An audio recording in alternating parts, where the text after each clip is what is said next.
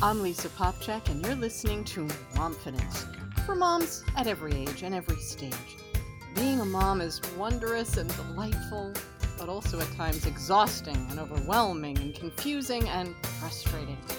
Momfidence is a place for moms to come for encouragement, comfort, some new tools, and the confidence boost you need to be the mom you want to be. The last time I introduced what the Catholic Church calls the corporal works of mercy, and how they're very much like what we do all the time as moms. Today, I'm sharing how the first corporal work of mercy, feeding the hungry, plays itself out in our lives as mothers. Since the beginning of time, we mothers have been providing meals for our children. From the first moments our children come into our lives, we're the ones who feed them. If others feed our children, caregivers, school, we're still usually the ones who make sure their meals are paid for, check all the school menus, make sure their meals are allergy free, all those things that go into making sure our kids are well fed. It's most often us as moms who are doing the meal planning and the shopping for groceries and the cooking when we're home. Or at least making the reservations or deciding where we're getting food for the day if we're out. As our children leave the nest, food is usually a really important part of our reunions with them. We cook for holidays, birthdays, special occasions, or at least pick out where we'll meet a nice restaurant to have that special occasion happen over food. It's a lot, ladies. On the one hand, feeding our families is actually a real privilege. It binds us together with our families and also with each other as women. I really had a sense of that this past Holy Week. I belong to this really cool online baking group that was created to celebrate the baking history of the local area that I happen to live in. And as the week progressed, mothers and grandmothers were posting pictures of these beautiful things they were baking to celebrate the religious and ethnic traditions that had been passed on to them for Easter and Passover. And they were now creating these same things and sharing them with their families, and hoping that these traditions would be passed down for generations to come. A love of God and family shone out of every single picture.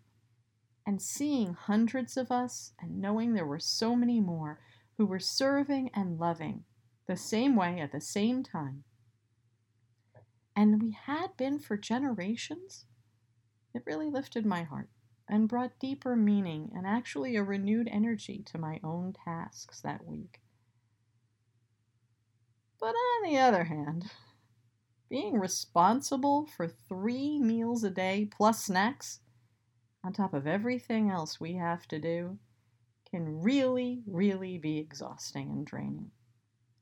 For many of us, feeding our children brings moments of stress, with everything from worrying about health and nutrition and the cost of the food and the hassles we have with picky eaters and providing something everyone at the table will eat.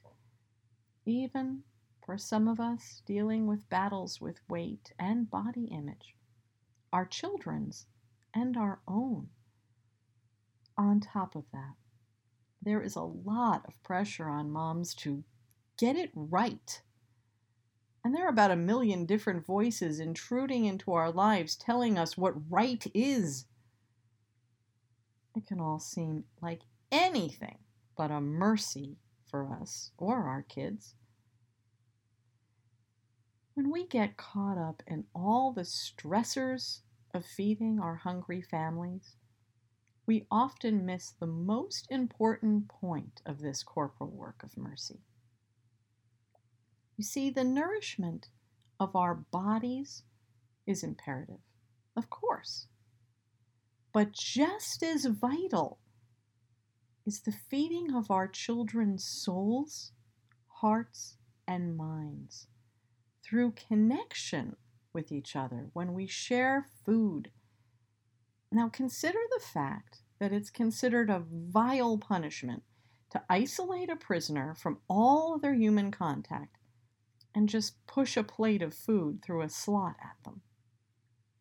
Their bodies may be minimally sustained by it, but their souls certainly are not. You see, our children hunger for connection with us. This is a biological fact.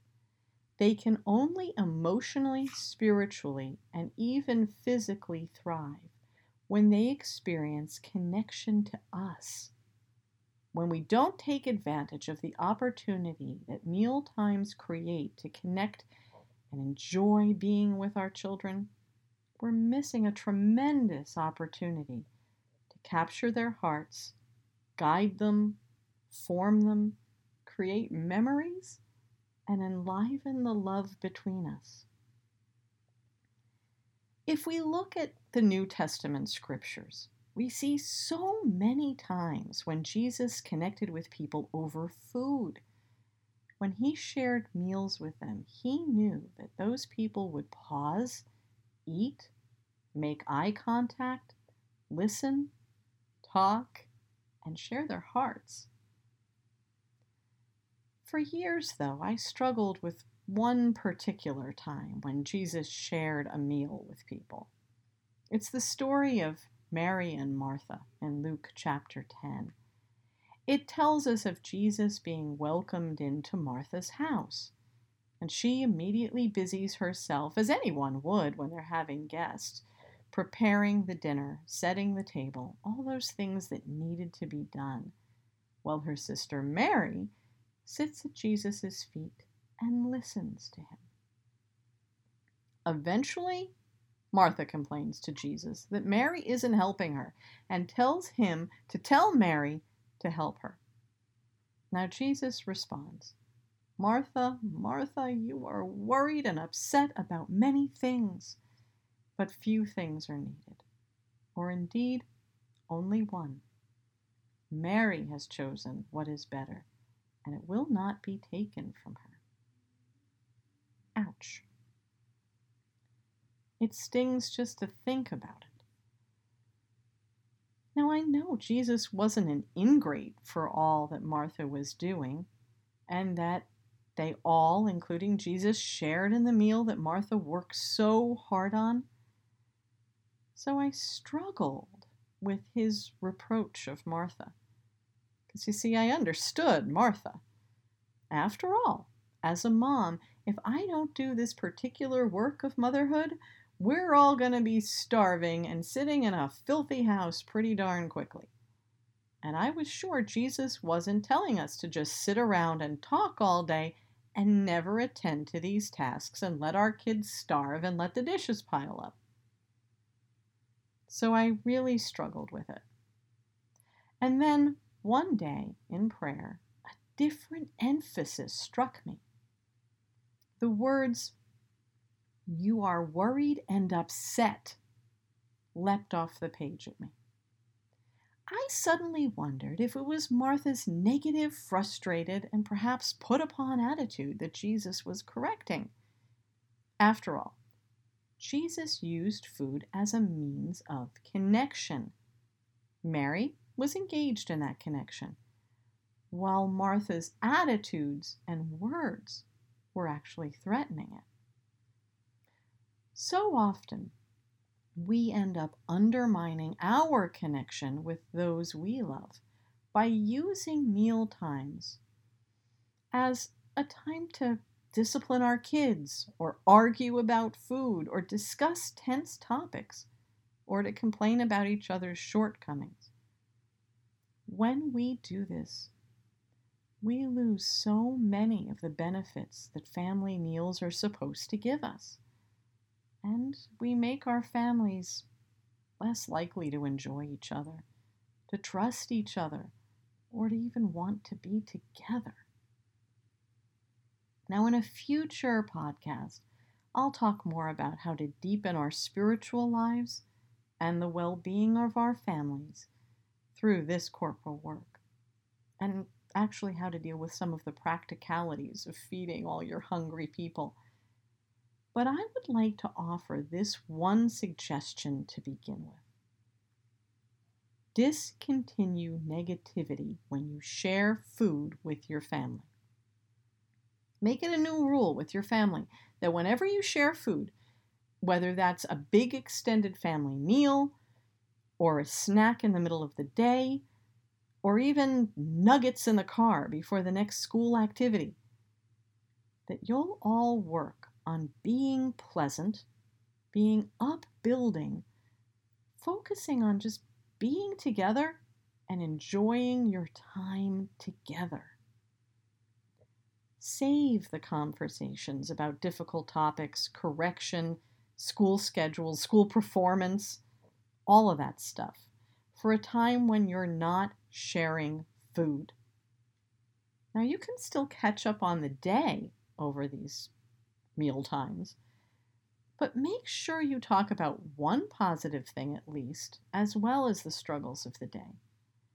A really neat way to do this was a game that one of my daughter's teachers played with her class every day.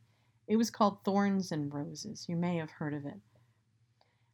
During this game, every person gets a bit of time to share a struggle of the day, a thorn, but also a positive part of the day, a rose.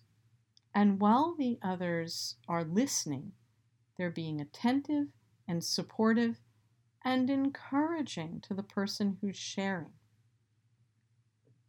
If you try this, at the very least, you're going to get better digestion. But it'll also ease a lot of the dread and anxiety that so many families have internalized about family meals and even food in general.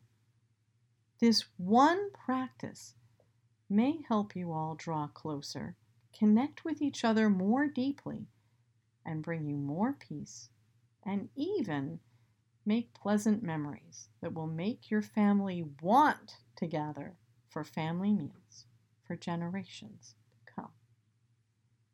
Thanks for joining me today for this Momfidence moment. If you want more encouragement, come on over to momfidence.org for the blog and other confidence boosting resources.